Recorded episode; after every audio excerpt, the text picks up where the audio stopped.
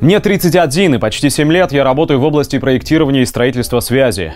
И вот что я могу сказать, глядя на все происходящее. Если вдруг, на что я очень надеюсь, нам понадобится занять телефон, телеграф и железнодорожные станции, то в ближайшем будущем нас ждет невероятное количество работы, так как бардак, творящийся в связи уже много лет, разгрести будет очень трудно. Как, по идее, происходит проектирование и строительство любого объекта, будь то связь или дом или атомная станция? Пишется техническое задание, определяется место для строительства, проводятся изыскания, выпускается проектная документация, потом рабочая документация, производится согласование и проект передается строителям.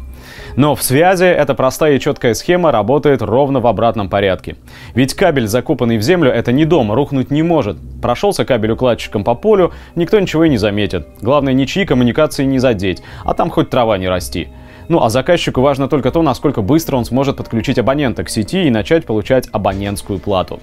И теперь все ровно наоборот. Не проектировщик отдает проект строителю, а строитель отдает проектировщику схемы с маршрутами уже проложенного кабеля, чтобы оформить документацию.